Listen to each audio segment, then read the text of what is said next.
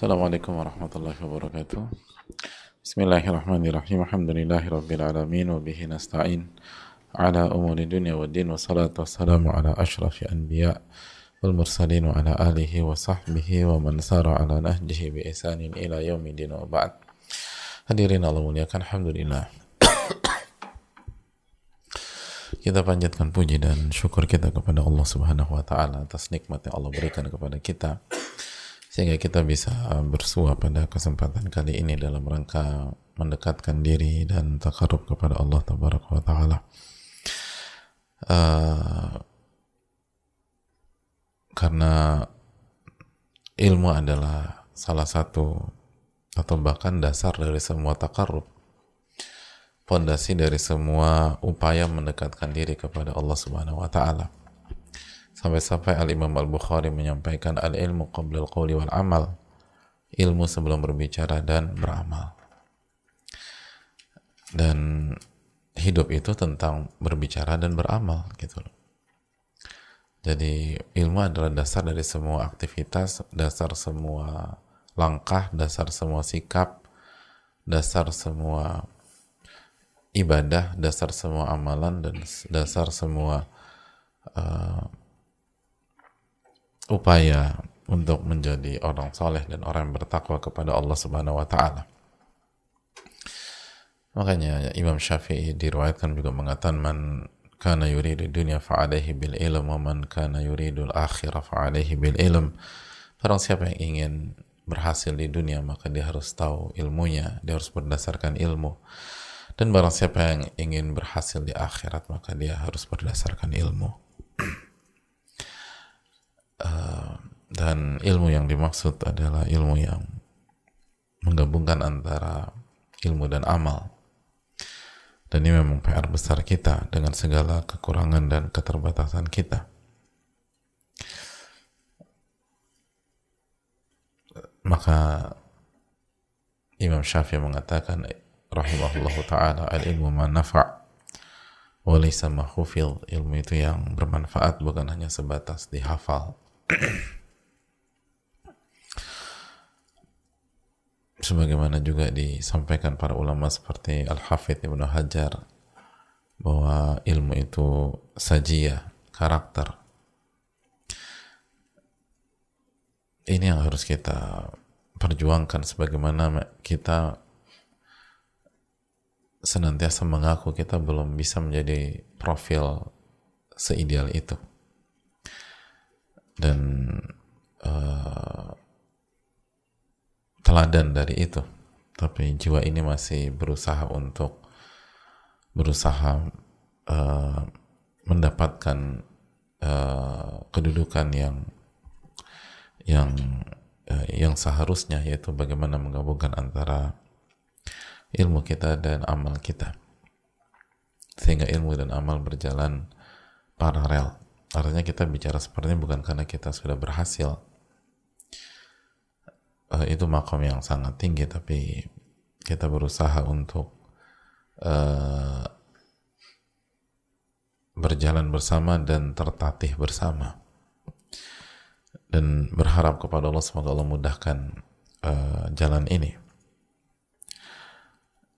Hadirin Allah muliakan oleh karena itu sebuah kenikmatan ketika kita bisa uh, kembali bersama kitab yang sangat fenomenal kitab keseharian yaitu Riyadus Salihin karya Al-Imam Yahya bin Sharaf bin Muri Abu Zakaria atau yang biasa dikenal dengan nama Al-Imam An-Nawawi rahimahullah ta'ala. Hadirin Allah muliakan. Dan kembali kita uh, ingatkan sebelum kita masuk ke poin kita bahwa uh, bulan Syawal ini adalah bulan yang senantiasa selalu memiliki peran yang penting karena ia adalah langkah awal untuk uh, istiqomah setelah Ramadan. Sebagaimana di sisi lain tahun ke tahun terbukti banyak orang tergelincir di bulan ini. Maka jagalah bulan ini baik-baik dan amalkan apa yang di sunahkan Nabi SAW di bulan ini. Segera uh, bayar kodok puasa Ramadan kita jika kita punya hutang. Lalu uh, puasa enam hari di bulan Syawal. Lalu amalan-amalan lain. Dan kita tahu bersama-sama bahwa bulan Syawal dinamakan bulan haji. Sebagaimana yang dijelaskan bahwa bulan haji adalah bulan Syawal bulan Dzulqa'dah dan 10 hari pertama di bulan Dzulhijjah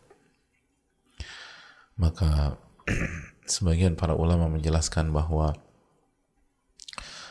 uh, atmosfer haji perlu dibangun di bulan ini.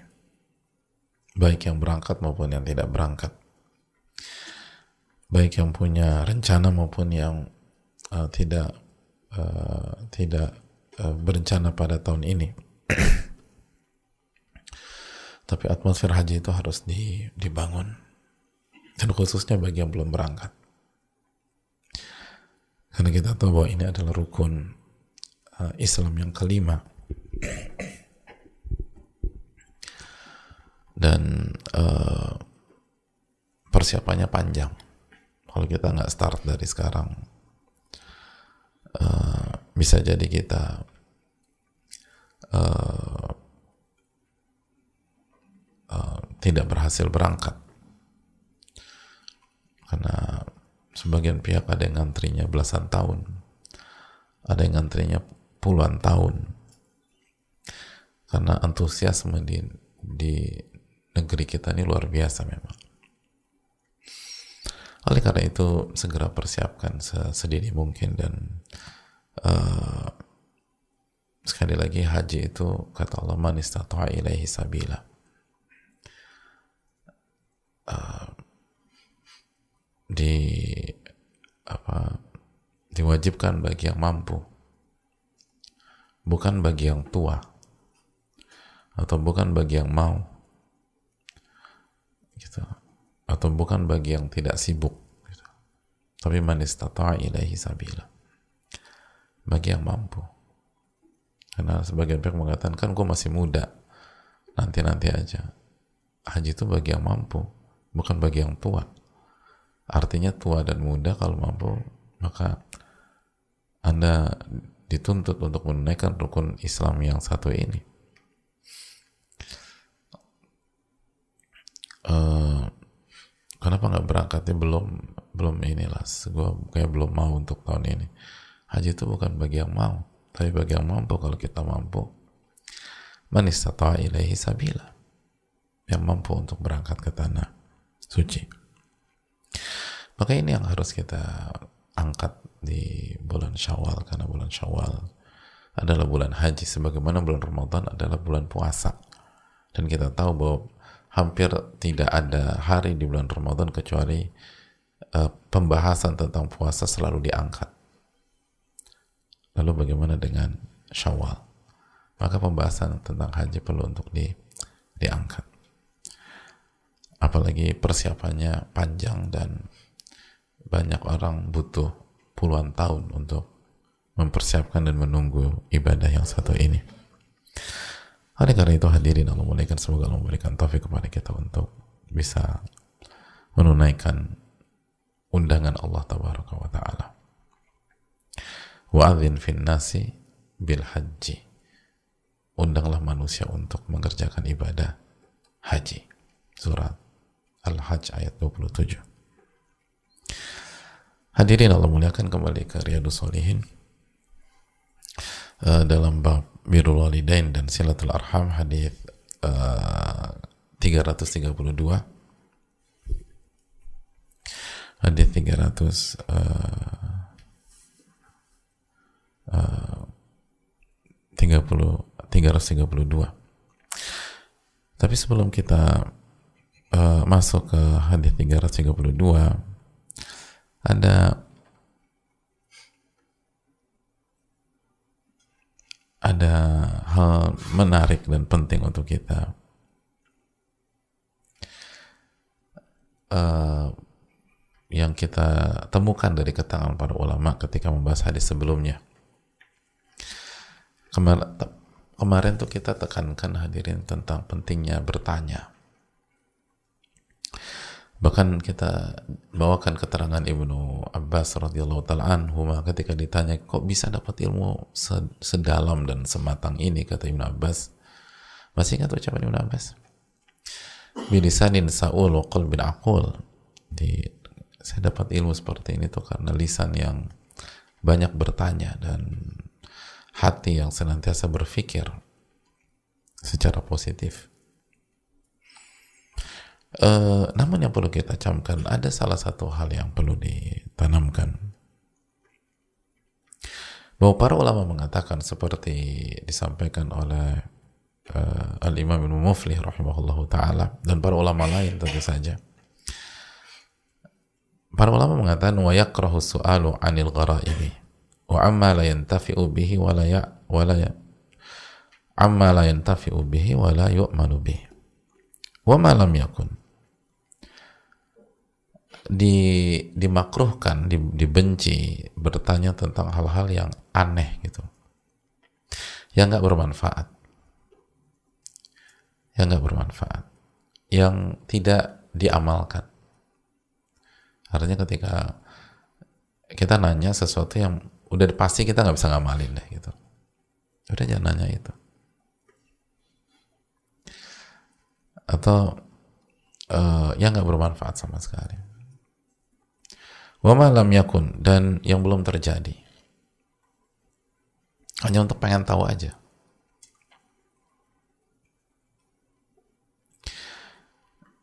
Makanya Ibnu Umar radhiyallahu taala anhu mengatakan la tas'alu amma lam yakun fa inni sami'tu Umar yanha an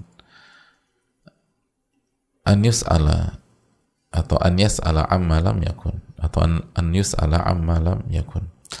Kalian tuh jangan bertanya sesuatu yang belum terjadi. Hanya pengen sekedar tahu aja, nggak ada manfaatnya gitu. Karena aku mendengar Umar bin Khattab, ayahku, itu melarang orang tuh bertanya tentang sesuatu yang belum terjadi. Hadirin Allah muliakan. Dan itu juga testimoni dari Abdullah bin Abbas radhiyallahu taala anhuma. Ketika beliau menyampaikan ma raaitu qauman khairan, aku nggak pernah melihat ada eh aku uh, aku tidak uh, jadi beliau menceritakan tentang uh, komunitas atau orang-orang yang baik di di di antara sahabat Nabi SAW min ashabi Rasulullah SAW di antara karakter mereka oh makanu yas'aluna ila amma yanfa'uhum. Mereka tuh nggak pernah bertanya kecuali yang bermanfaat buat mereka mereka nggak pernah bertanya kecuali yang bermanfaat untuk mereka. Dan ada kalimat menarik dari Jabir radhiyallahu taala anhu. Kata Jabir ma unzilal bala'u illa kathrati su'al atau ila kathrata soal tidaklah bala bala itu sih bencana ya. Tidaklah bencana itu turun kecuali banyak bertanya. Kecuali karena banyak bertanya.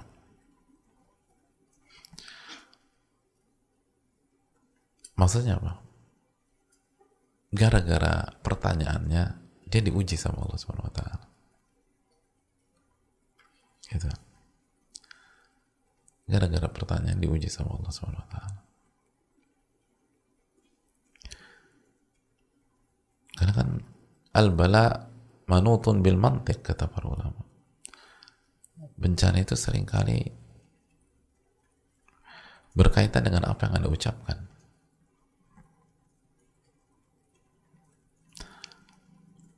Jadi kenapa para para ulama Umar bin Khattab, Ibnu Abbas, Abdullah bin Umar itu Wanti-wanti umat jangan bertanya sesuatu yang gak bermanfaat atau belum terjadi atau segala macam.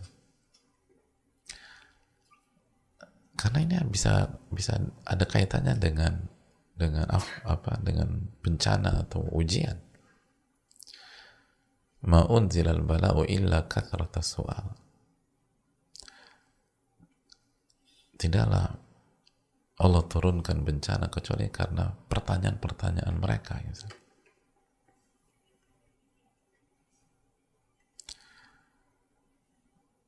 Makanya Imam Ahmad itu nggak suka kalau ada orang yang bertanya hal yang tidak bermanfaat. Lalu justru yang dibutuhkan nggak ditanyakan sama dia.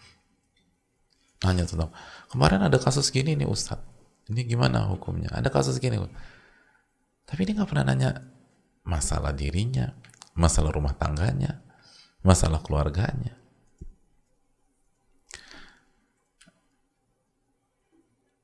jadi makanya para ulama seperti Imam Ahmad mengatakan wa annal amiya yas'alu amma bih. Orang umum atau orang yang nggak ngerti itu orang yang nggak punya ilmu itu bertanya tentang sesuatu yang berkaitan dengan dia. Itu tanya tentang itu. Dia anaknya bertanya sesuatu yang yang sedang dia jalanin yang menjadi ujian dia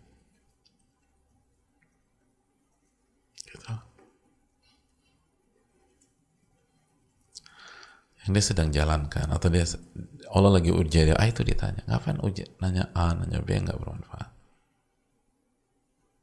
Dan ini hal yang penting. Hadirin sekalian. Karena banyak ada sebagian pihak itu dia nggak pernah nanya tentang dirinya. Padahal dia ngadepin itu sehari-hari. Dan nggak punya ilmunya.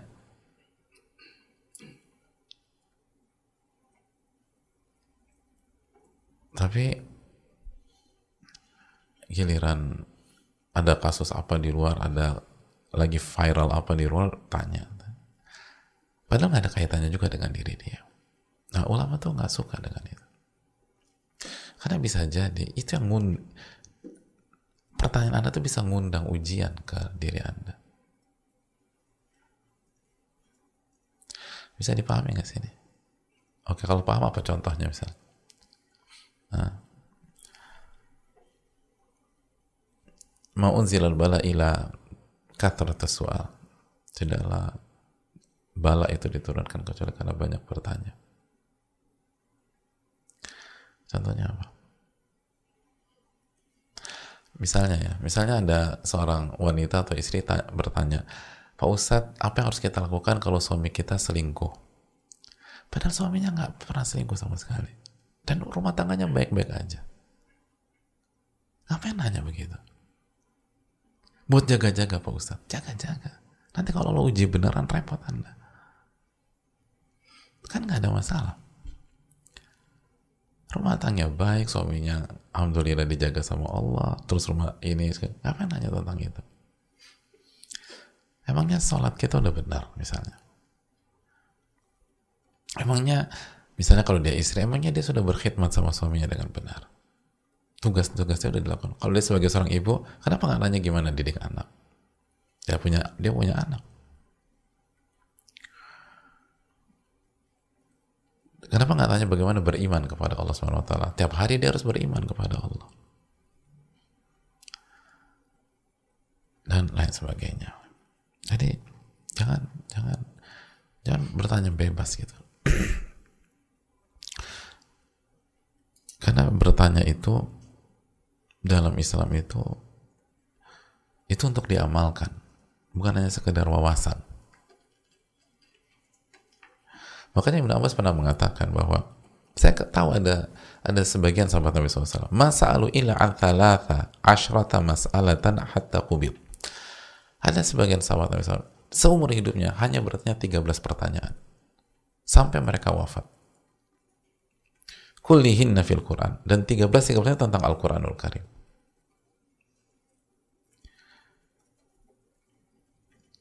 jadi arahnya ini ini sosok apa orang-orang yang ilmunya tuh dalam. Jadi ya dalam hidupnya mereka hanya butuh 13 pertanyaan aja. Ini jangan telan mentah-mentah ya. Kalau kita kan PR-nya banyak. Berarti aku ini satu lagi nih seumur hidup nih Pak Ustadz. Semenjak hijrah kayaknya aku udah nanya 12 ya bukan begitu cara berpikirnya tapi maksudnya itu mereka itu bertanya untuk diamalkan maka sesuai dengan kebutuhan Allah taala alam mungkin itu Taib kita akan lanjutkan ke hadis berikutnya. Uh, hadis Salman bin Amir radhiyallahu taala an. Hadis Salman bin bin Amir. Hadis ke-332. Uh, Qala Nawawi rahimahullahu taala rahmatan wasi'ah berkata Imam Nawawi semoga Allah merahmati beliau keluarga beliau orang tua beliau guru-guru beliau para ulama dan umat secara umum. Uh, wa an Salman wa an Salman bin Amir dari Salman bin Amir. Ani Nabi sallallahu alaihi wasallam dari Nabi sallallahu alaihi wasallam. Ahadukum falyuftir ala tamr fa innahu baraka fa in lam yajid tamran fal ma'u fa innahu tahur. Wa qala as-sadaqatu 'ala al-miskin sadaqah. Wa 'ala wasilah. Jika salah seorang dari kalian berbuka puasa berbukalah dengan tamar. Karena tamar itu berkah. Uh, tamar kurma muda ya. Eh tam enggak. Tamar itu kurma mohon maaf. Kurma muda itu rutab. Faliftir ala tamar berbukalah dengan tamar. Ber, berbukalah dengan kurma. Karena kurma itu kurma itu berkah. Uh, fa'ilam yajid tamuran falma kalau nggak ada kurma maka dengan air. Fa'innahu tahur karena air itu uh, suci dan mensucikan. Lalu beliau mengatakan as-sadaqatu al miskin sadaqah. Dan bersedekah kepada orang miskin adalah sedekah mendapatkan pahala sedekah. Wa ala rahimi thintan.